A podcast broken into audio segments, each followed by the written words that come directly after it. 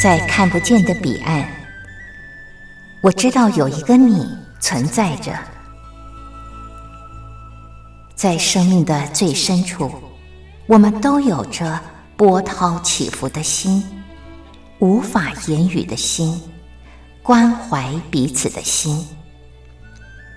就在此刻，让我们敞开心，真心相遇、相知、相惜。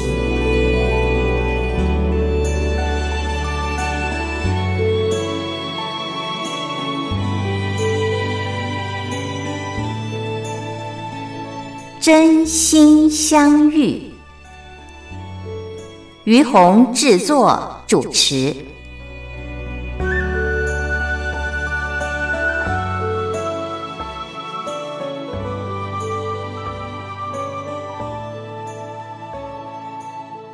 这里是光华之声为您进行的节目是真心相遇，我是于红。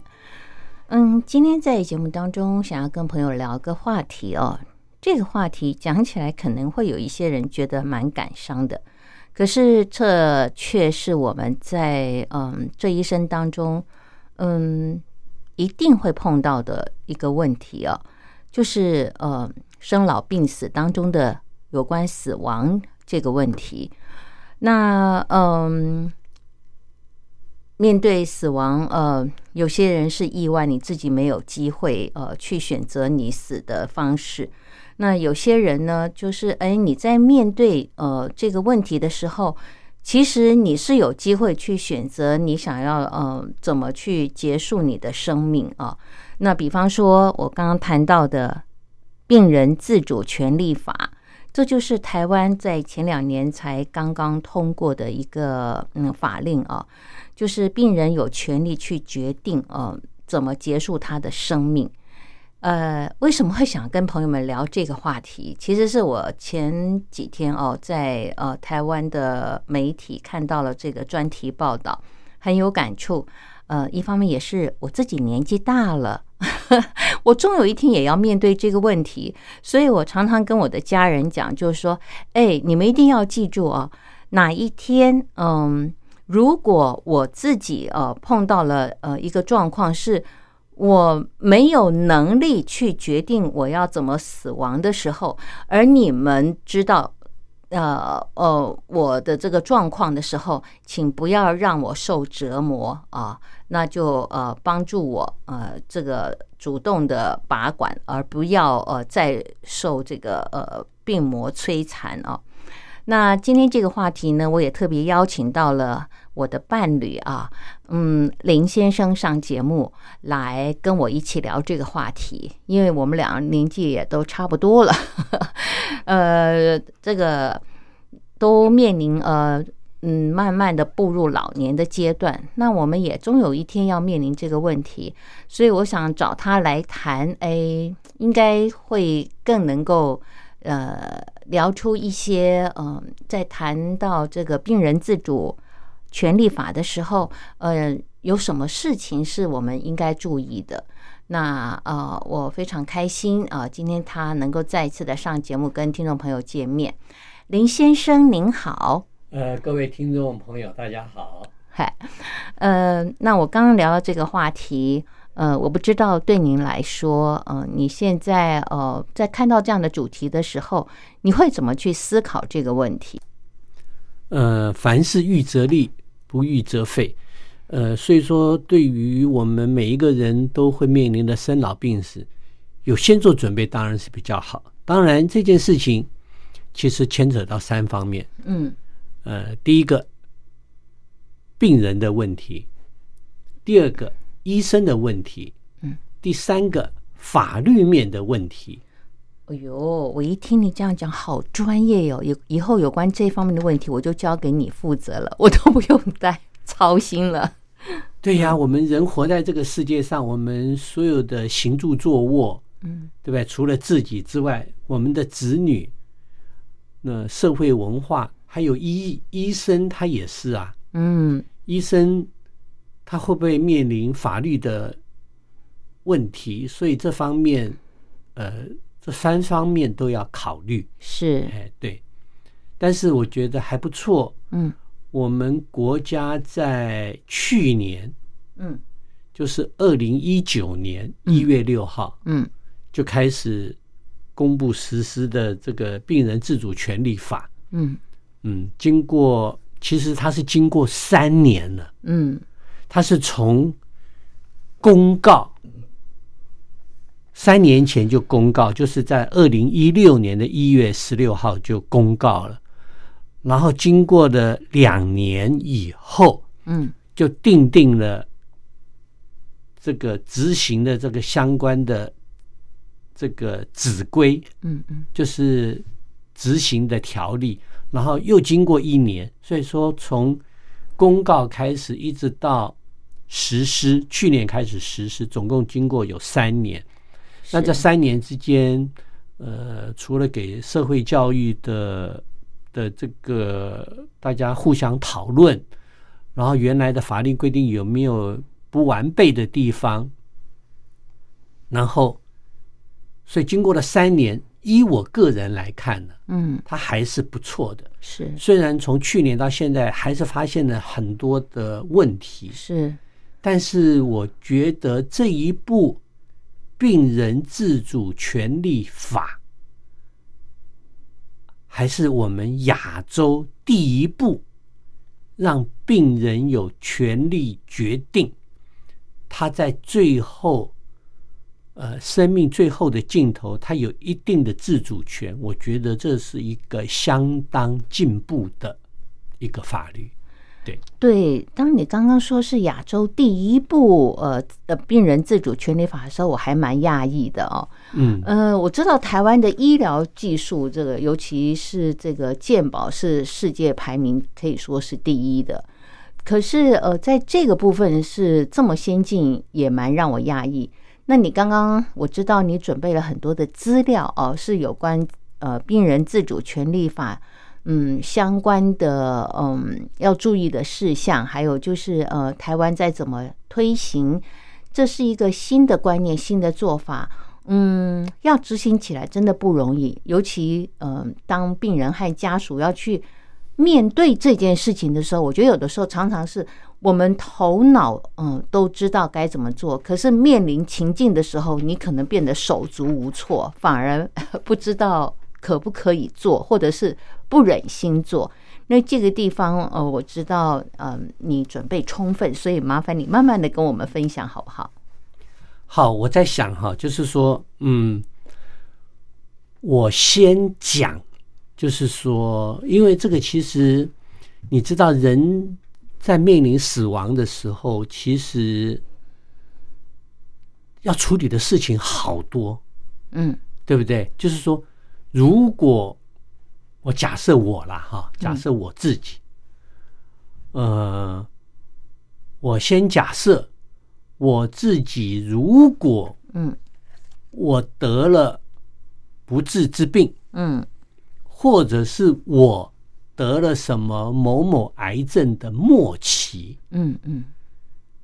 那我不想我在癌症的末期，医院为了为了表示他非常尽心尽力的想要拯救我的生命，嗯。结果又是什么什么心肺复苏术啦，要是电击然啦后，用电击梆梆梆 去击我的肺，嗯，对不对？或者是心脏是电哦哦，击心脏，对，电击我的心脏，然后呢，或者是哎呀，一下不能呼吸，我都处在昏迷的状况之下，他还把我的喉管割开，然后再来又是插管喂食，然后甚至都已经其实已经是没有效的医疗了。嗯。然后呢，不行，嗯，这个时候为了拯救，呃，生命是无价的，嗯。所以还要开刀。嗯其实已经癌症末期了，假设已经是这样，那我就觉得我我还要去开开刀，去受这个折磨，是不是让我提前进入那个人间炼狱，去死亡前又走一遭？你讲的很对，其可是事实上，你刚刚所描述的那样的情况，是很多的人在面对他的家属，呃，面临人生最后一刻的时候，还是忍不住会让他的家属经历刚刚你所说的这个过程。所以我就讲嘛，其实我们台湾能够成为亚洲第一部的这一个所谓的这个病人自主权利法，也是因为我们许许多多的人看到了好多的案例，我相信，呃，不管是我，不管是你，甚至我相信很多大陆的听众朋友们，嗯。你们都有看过许许多多病人，其实其实已经进入不能挽救生命，或者是就算是挽救生命，让他变成一个永久性的植物人，其实并不是笑，反而是延长我们长辈嗯。的疾病，让他延长他生命的痛苦，对他们来讲是一种折磨。是。我们就是因为看到了太多这样子的状况，当然从另外一个角度，我们也是在浪费医疗的资源，是是是，所以很多人就是内心都觉得，如果我们活的只是躺在床上，让那个机器在那边哦看到有呼吸。有血压，但是人的眼睛是闭的，毫无意识，这样子的生命是没有意义的。因为我们太多人都觉得这是没有意义的，所以才我跟各位报告，这个亚洲的第一部病人自主病人自权利法主权利法，它是经过了二十年的讨论、推动，才这一个成为一个立法啊，嗯嗯啊所以这个过程是非常不容易的。是，我想也是哦。那呃，所以今天台湾能够推动成功这个病人自主权利法是很不容易的一件事，也真的造福了许多呃家庭或者是个人在面临自己呃生命的最后一刻的时候，呃，他们最起码可以有尊严的决定他们自己生命最后一刻是呃要怎么去面对。那嗯，我们也聊了好一会儿，我们先休息一下，欣赏一首歌曲。歌曲之后继续这个话题。好，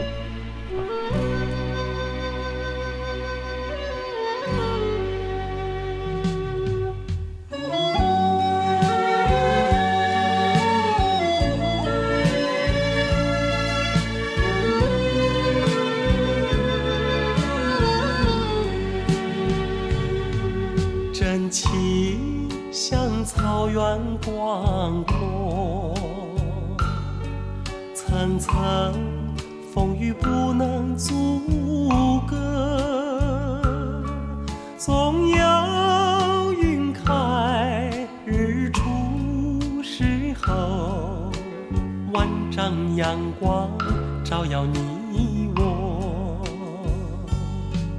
真情像梅花开过，冷冷冰雪不能掩没，就在最冷枝头绽放，看见春天走向你我。雪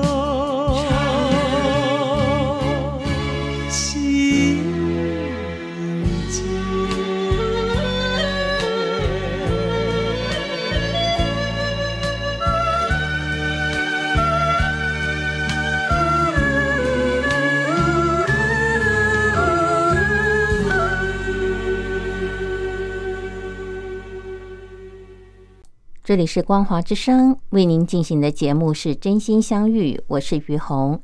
今天在节目当中，于红和朋友们聊的一个话题啊，是呃病人自主权利法，这是呃台湾在前两年才通过的一部跟病人有关的呃跟自己生命如何。呃，结束的一一一一个法案啊，那这也是亚洲第一部啊病人自主专案啊。那么，嗯，这个话题呢，我特别邀请了我的先生一块来上节目聊。呃，刚刚我们谈到的是，嗯、那种心情，还有就是人活在最后一刻的时候，呃，如果一切都已经没有希望了，可是还要被治疗，然后而且是那种侵入式的，很多是有很痛苦的一种治疗法是没有意义的。那因此，台湾通过了这一部法案之后，嗯，我想请你谈一下，就是嗯，到底对病人本人来说，他有哪些自主的权利？好，是这样子，就是病人有什么样的自主权利，我们就先讲。就是说我前面我在上一段我有跟各位听众朋友报告过，说其实这个法，其实我们台湾已经推动二十年了。嗯那二十年前的时候，我们台湾有一个安宁缓和医疗的条例，嗯安宁，安宁就是台湾有的很多医院呢，它有有一个病房，有个专有名称叫做安宁病房，安静的安，宁静的宁。嗯那各位听众朋友听这个名词，你就知道说，住在这一个病房的人，那我们医院会提供一个让他生理以及心理都觉得是一个安静的、安宁的、祥和的状态状态，嗯然后让他离开人世。对接受生命最后的这一步。嗯，那以往呢，通常进入安宁病房的病人都是一种人，就是疾病的末期的病人。嗯那我们讲，通常疾病的末期，当然当初就是设定就是这个疾病已经没有办法治疗了，通常我们就称为癌末。嗯癌末的病人，所以我们当初定那个病人自主权利法的时候，就只有设定是癌症末期，但是后来我们定定的时候觉得说，只有病人在癌末的时候，你才能够做你的这个自主权利嘛，又觉得好像范围不够，嗯。所以就经过慢慢的讨论，就慢慢的增加了，总共现在有五种状况。嗯。那病人如果是其中的一种，你都可以说，我如果得了，我在这种五种状况之内，嗯。我都要有这个，我有一个自主的权利，我有权利决定我要不要继续接受治疗。嗯。那这五种权利呢，就是说，假设，嗯。当然我们这个条件有一个条件，就是病人必须要满二十岁以上。嗯。就是你是成年人了，你可以自己做，因为我们法律上也是规定二十岁为成年人嘛。嗯，你已经是二十岁的成年人，你就可以有权利来决定。那我刚刚除了讲了一个是各各种类型的末期的病人，嗯第二个呢，就是说，如果他已经陷入不可逆的昏迷，嗯就是说几乎是永久性的昏迷。比方说经过意外发生意外以后变成这样的脑，死，嗯嗯嗯。或者是不明的原因。嗯。当然，我们在医学上也有一些人昏迷昏迷了二三十年，然后突然醒来，嗯，但是这种例子是非常少的了，对，太少太少太，少太少。对，多少人就是躺在床上植物人？我们以前台北有一个台北最棒的一个高中，叫做北一女，嗯北一女的女生一队的指挥，嗯，然后上高中的时候出车祸，嗯。就一直昏迷昏迷，她妈妈一直照顾她，照顾到妈妈都走了，几十年，她昏迷了对几十，年，昏迷了几十年，最后她妈妈都走了，她还在昏迷状态。对对，那个时候我记得她妈妈就一直呼吁有没有一个合法的权利让他的女儿不要再受苦。嗯。但是那个时候我们台湾都还没有定定相关的条件。嗯。然后后来这个女孩子好像是最后有那种什么慈善机构去接手继续照顾，所以呢，第二个就是不可逆的昏迷，嗯。第三个就是永久的植物人，嗯嗯。然后还有一种就是极为重度的失智，嗯就是他活着，他眼睛张开，他能够动，但是他永远的智力就是零碎的智力，嗯嗯几乎他除了会吃，嗯，会拉，嗯他什么都不知道啊。这是第四种状况。那第五种状况呢？它是一个范围比较广，也就是讲说，呃，比方说有一些疾病，嗯它会造成病人极度的痛苦。嗯，对，比方说有一些疾病，它就是攻击人身上的痛神经，痛苦痛神经，嗯它就是定期的攻击你痛神经。嗯你把痛神经切断了以后，它还继续会痛。哎呦，那太可怜了吧！就是一直活在地狱里面，天天痛，无时无刻不痛。，对，那你也不能说是他想象中的痛，因为明明把痛神经都切断了，但是他还是一直持续在那种极其痛苦的痛的，那是人间炼狱。对对，那种攻击中，嗯或者是说他患了这种疾病，嗯到目前为止，全世界没有有效的医疗。嗯，了解比。方说他，你说我们现在整个地球这么乱，这么多的脏东西，所以有太多我们不可知的状况，所以就把我们台湾就是说。这个病病人自主权利法，在这五种状况之下，嗯病人可以选择，我有权利来选择。那选择其实有什么选择呢？其实以大的区块来讲，嗯你有两种选择。嗯第一个就是我要不要继续维持，为了维持我的生命来做治疗。嗯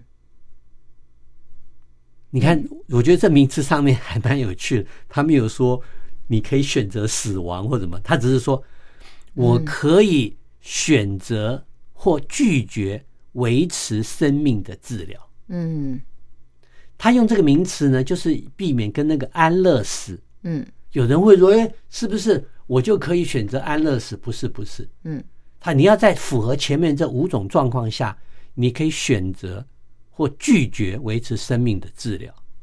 第二个呢，你可以选择我需不需要透过人工的方式来喂食我的营养，嗯。或者是用流体的方式来喂食我营养。我我有这两个选择。嗯，大分来讲就是这样子。一个是你有选择权，你可以拒绝继续治疗、或者是接受，接受治疗；另外一个就是维持生命的方式嘛，对继续的喂喂食。对，因为维持生命方式包含呼吸啊，OK，人要活着在就第一个人要呼吸嘛对，第二个就是要吃嘛。了解。那你可以，那呼吸其实它是在维持生命的治疗。假设你的肺已经完全没有呼吸的作用了，嗯嗯你要不要什么？嗯，就不要再供给那个对，氧气嘣对嘣嘣嘣嘣去压什么人工的肺呀、对对不对？或者说我拒绝用人工喂食的方式来维持我的生命。是对，就大来讲就是这两个。拒绝人工喂食的话，就等于是慢慢的让自己饿死嘛，不喂了嘛，不不吃东西，生命就没有办法嗯维持嗯那个养分不足，也会慢慢的死亡嘛，自然死亡。对，人其实人在生命的末期，有时候他没有没有饿的感觉，是因为整个器官都坏了嘛。对他其实没有饿，他也根本不想吃。是，但是你拼命的灌食。那灌食的话，他就还是维持他的生命状态，然后就是继续持续他的痛苦。对，对对嗯所以嗯了解大方向来讲，就是这两个，就是这五种条件下，我可以做两种选择。嗯所以这是整个我们病人自主权利法，就是病人他可以设想，我如果遇到这五种状况，那我就有权利来做这样子的选择。了解。对对对，好，那我们再休息一下，欣赏歌曲之后，呃，再继续的聊。好。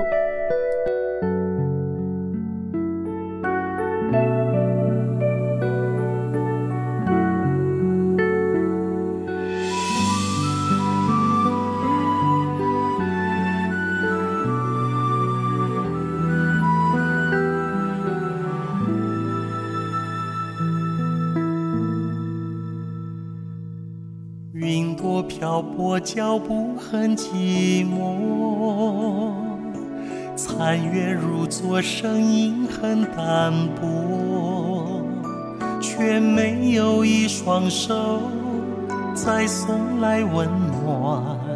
梦中怎么又到相摸？风铃深夜，心听得难过。故事太多，想和人诉说。窗外花已落，我也跟随坠落。你是否也在牵挂着我？那一座滴水无言，扯不断思念。我的爱一滴滴汇成温暖胸怀。可是你早已离开，没送我意外。屋檐下又是谁在等待？那一座滴水无言，扯不断思念。我的爱一滴滴汇成温暖胸怀。被风吹成无奈，又何必感慨？屋檐下总会有人去游览。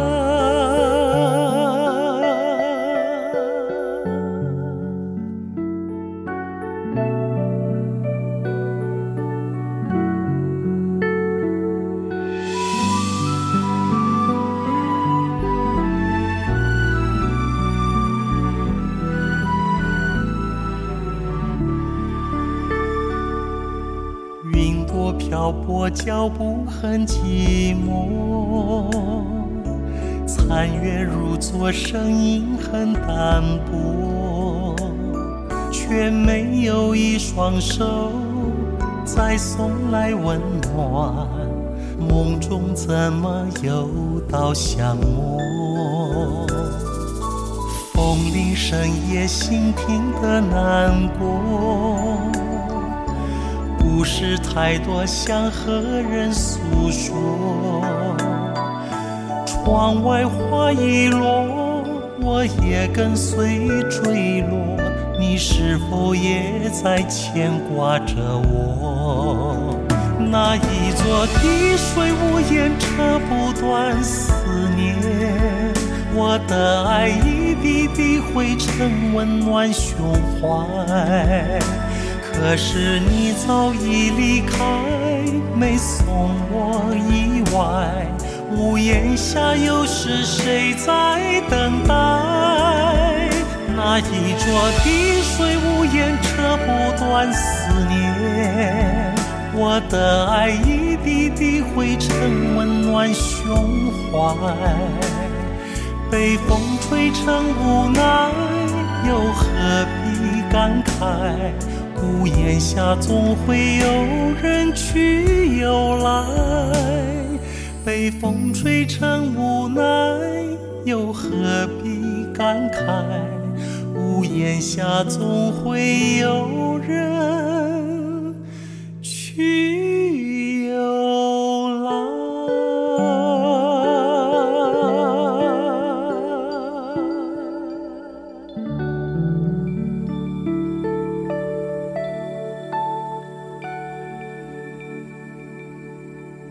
这里是光华之声为您进行的节目是《真心相遇》，我是于红。嗯、今天在节目当中呢，我为您邀请的来宾是我的先生，我们一块儿在谈一个话题哦。这个话题就是呃，病人自主权利法。这个法案呢是台湾前两年才通过的。呃，当然它通过一定是有原因，我们在前面已经谈了一些啊、那现在我想请呃林先生，您继续的跟我们谈一下，就是病人自主权利法跟呃我们之前所了解的安宁呃安宁缓和医疗条例，就是安宁病房。对安宁缓和医疗条例，还有安乐死，是不是？这个也是前一段时间在台湾沸沸扬扬在讨论的，嗯。嗯，尤其是好，我记得是有一个节目主持人是一个主播吧，对不体？育主播，嗯，主播对，他就是活得很痛苦，所以他啊远赴瑞士，好像瑞士现在有这个安乐死的这种合法的一一一一种这个执行嘛，哦，对，可是他第一次去以后，他回来了。嗯，回来以后，嗯，后来呃，可能我觉得人真的要面对死亡的时候，你还是会迟疑啦，哦，嗯虽然很痛苦。然后后来回来，好像又隔了一两年，觉得还是活着非常的痛苦。他可能就是你在前面节目当中提到，就是痛，就是一直的痛。对。然后呃，最后呢，他还是第二次又去了瑞士，然后终于在那一次的时候，他结束了他的生命。对，所以当时那则报道也引起了大家的注意啊。那现在是不是请你跟我谈一下，就是这三者的区别？好，我们先讲安讲这个安乐死。嗯这个我记得就是那时候就是我们台湾一个非常有名的体育记者主播，嗯然后这个全世界就是安乐死，它的东西非常简单，就是每一个人你都有权利决定你要不要活。嗯我相信我们以前都有看过好多有一些电影。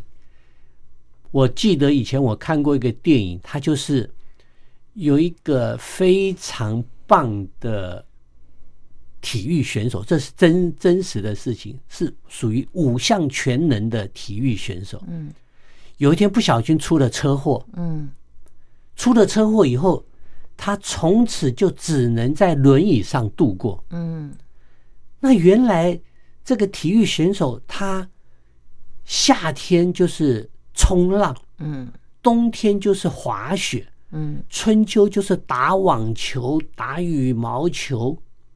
他在各方面都非常的杰出，甚至还拍电影，又高大又帅气。嗯结果不小心出了一个车祸，嗯出了车祸，一他是脖子以下都不能动。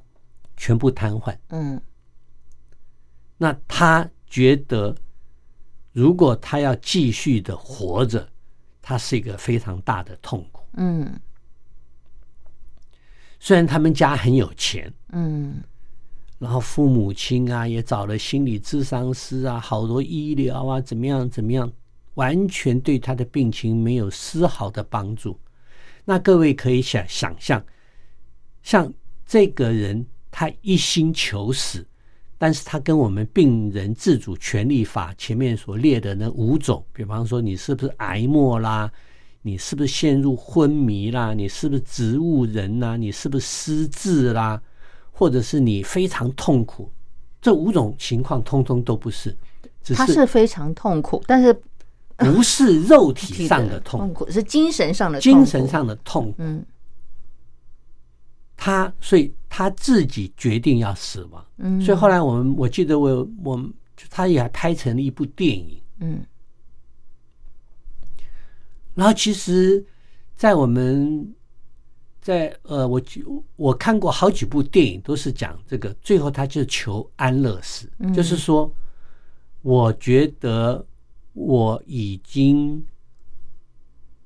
我的生命已经到达了尽头，嗯。还有，然后他，所以这个人呢，这个体育健将后来就自己去瑞士，嗯，然后瑞士瑞士的法律是允许你不想活，你就可以，嗯，申请经过医生的鉴定，然后签署你是自愿死的，你就可以死，嗯，所以那个人他就死了。那我记得还有一个也是还蛮有名的安乐死的，是一个法国。好像是一个，也是是一个，这个是故事发生比较早。法国的一个探险家，嗯，他其实去非洲探险啊，也做了好多的事情。后来得了某一种疾病，他全身的肌肉都瘫痪了。嗯，那这个法国的探险家呢，他是一个非常具有才气的人。嗯，他后来还发明了现在所谓的电动轮椅。哦，电动医疗车，嗯，所以呢，他其实后来他透过他自己发明的电动医疗车、电动轮椅，他自己跑到哪里去，他就等于是躺在一个完整的医疗病床，他就等于是坐在一个嗯一个车子里面是一个完整的医疗病床，嗯，那他也是插喉管，嗯。但是呢，他可以简单的讲话，可以跟别人沟通，他只是全部都不行。那后来由于他的插管插在喉咙上，也太多年了，那个人的喉咙的那个那些器官呢，就是它也是有使用极限，就是插管嘛。对，而且会感染，会感染。所以到最后，这个法国人他也是决定说。我觉得我活够了，嗯，我的太太，呃，也陪我这么多年了，嗯，然后我的小孩也长大了，嗯嗯，然后我也发明了这些机器，造福了法国好几万个，嗯，不能动的病人，嗯，他觉得他生命也发光发热了，够了，所以他也去跟医生沟通。然后医生就帮他注射药物，他就死了。这就是安，就是安乐死。嗯，乐是快乐的乐。嗯，安乐死，它就是属于这样状况。那安乐死跟我们病人自主权利法不一样的地方，就是你因为你个人的因素，你可以决定。那只要。经过医生的签署，说你的死亡是出自于你的自愿，而不是被胁迫。确定你，然后医生可以给你吃让你心脏停止跳动的药物，嗯嗯，或让你昏迷，让你在无病痛状况下、无痛苦状况下结束你的生命。这叫做安乐死，嗯，这叫做安乐死，对，这叫做安乐死。那病人自主权利法呢？病人自主权利法基本上它就是建筑在，比方说我是癌症病人，或我以后如果陷入不可逆的昏迷，或者是我变成永久的植物人，或者是我变成零碎智商。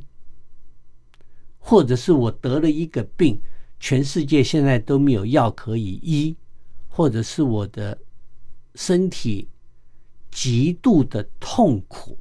那这样子，我可以决定我要不要接受医疗。听起来好像也蛮相似的啊。对，但是这个范畴不一样。嗯基本上，病人自主权利法它的建筑在你或你在生某一种病。可是我发现，就是听起来，病人自主权利法是在你很健康的时候，你就可以先签署了，不是要到最后的时候。对对对对对，对，我觉得这是一个很大的区别。对对对，这是可。但是我前面讲安乐死的那个案例呀、嗯，我就讲说，他是碰到了嘛，碰到了这个状况，让他觉得他想求死，对，他没有在之前就先签好。呃，不是他其实，因为你去想看，你这个人你求死，你要求你的家属把你送到嗯，瑞士去，瑞士去执行，也是要家里愿意开车子载你去耶，对，也要有人开车载你去也，也要有医生跟你谈话哎，然后这个医院签署以后，还要有人先付账。买棺木啊，埋葬啊，什么之类的，这钱都是要先付的，所以说也是要获得家属的同意，你才能够去执行。对，这样这这两者都非常需要家属的配合。对即便是病人自主权利法也一样，你虽然签了，可是到时候碰到这个问题，你的家属不愿意签，对对对对，对你在执行上还是很困难。非常大的困难。在台湾现在就碰到这样的状况啊，有一些对呀对啊，对不对？很多案例，我们因为这案例很多，我们可以我们可以专门在有一集来谈。好啊，对对对。因，为节目快要接近尾声了，我觉得有一个简单的案例可以先谈一下。哦。然后这个地方我来谈好了，好好，好。就是嗯，我看到的状况就是呃，有一个就是推动在台湾主要推动这个病人自主权利法的，呃，他是成大的医学院的名誉教授赵可士啊嗯。教授，他说他会推动这个法案，就是他是最全力以赴在推动的原因，就是因为他的父亲，他的父亲呢，嗯，早年是呃，在这个战场上出生入死的一一个上将，嗯。然后他爸爸根本就无惧生死，可是就在他七十三岁的时候，就突然间，嗯，有一天就就不见了啊，然后那他们大家。在一个礼拜以后才找到他爸爸，那个时候他爸爸全身都脏兮兮的，然后还有大小便，这样才知道他爸爸嗯得了严重的失智症。嗯然后得了严重失智症之后，呃，他们就当然在家里照顾他。可是后来在这个八十六岁的那一年呢，他爸爸因为呃肺炎加上败血症住院。那个时候呢，他爸爸全身都是管子，而且也插了气管的内管。医师还准备帮他爸爸气切。这个时候，他全家呢就开始开会，就是他爸爸已经八十六岁了，而且他爸爸当年就是他们印象中父亲当年就是一个不怕死的人，可是现在呃因为年纪大了，又加上严重的失智，他的生命来到这个时刻，呃，要不要让父亲再继续的受苦？嗯，等于说觉得在医疗也是没有意义了。对，一个活着会呼吸的肉体，但是却完全失智的肉体，有没有意义？对，就符合你刚刚说的那个病人自主权利当中的一些呃条件。对，极重度失智嘛。对，而且他说他爸爸那个时候已经瘦到只有二十七公斤，这是皮包骨。嗯，然后他的父亲的心肝肾肺全部都坏了，不可能清醒，是坏掉了，不可能清醒过来。他说，虽然他当时觉得他爸爸活下去是没有意义的，可是要决定他爸爸的生和死这件事情，对他来讲还是很挣扎。他本身是台大护理系的，嗯。所以他说，为了要做那个决定，他自己到这个医学图书馆读了七天的医学伦理的书，证明他们家的这个决定是对的，没有理由呃让他爸爸再继续的受苦，嗯。而且根本不可能有希望，嗯所以呢，他们就决定让他爸爸就是呃把管这样子。嗯嗯嗯可是你想想看，这件事情发生在四十二年前，四十二年前的台湾，那个时候 不能接受。连医生都不能接受。嗯嗯他说，当他跟医生沟通他们要做这样的决定的时候，医师冷冷的回答说：“哪有这么不孝顺的子女？怎么能够见死不救？嗯连医生都没有办法接受，就觉得他们很过分。嗯可是他们真的觉得父亲太可怜了，继续活下去是没有意义的。所以呢，他就由他来执行这件事情。嗯然后呢，在执行这件事以前呢，他说他已经准备好了衣服，还有就是圣经，准备把管，帮他爸爸把管之后就去坐牢，因为这叫做杀人。嗯，对，对，所以在动手前呢，他的主治医师，爸爸的主治医师要求这个呃赵可士的的赵教授说，呃，你要在爸爸的病历上写。病人女儿赵可士亲自拔掉气管内管，还注明是几年几月，呃，几时几分几秒这样。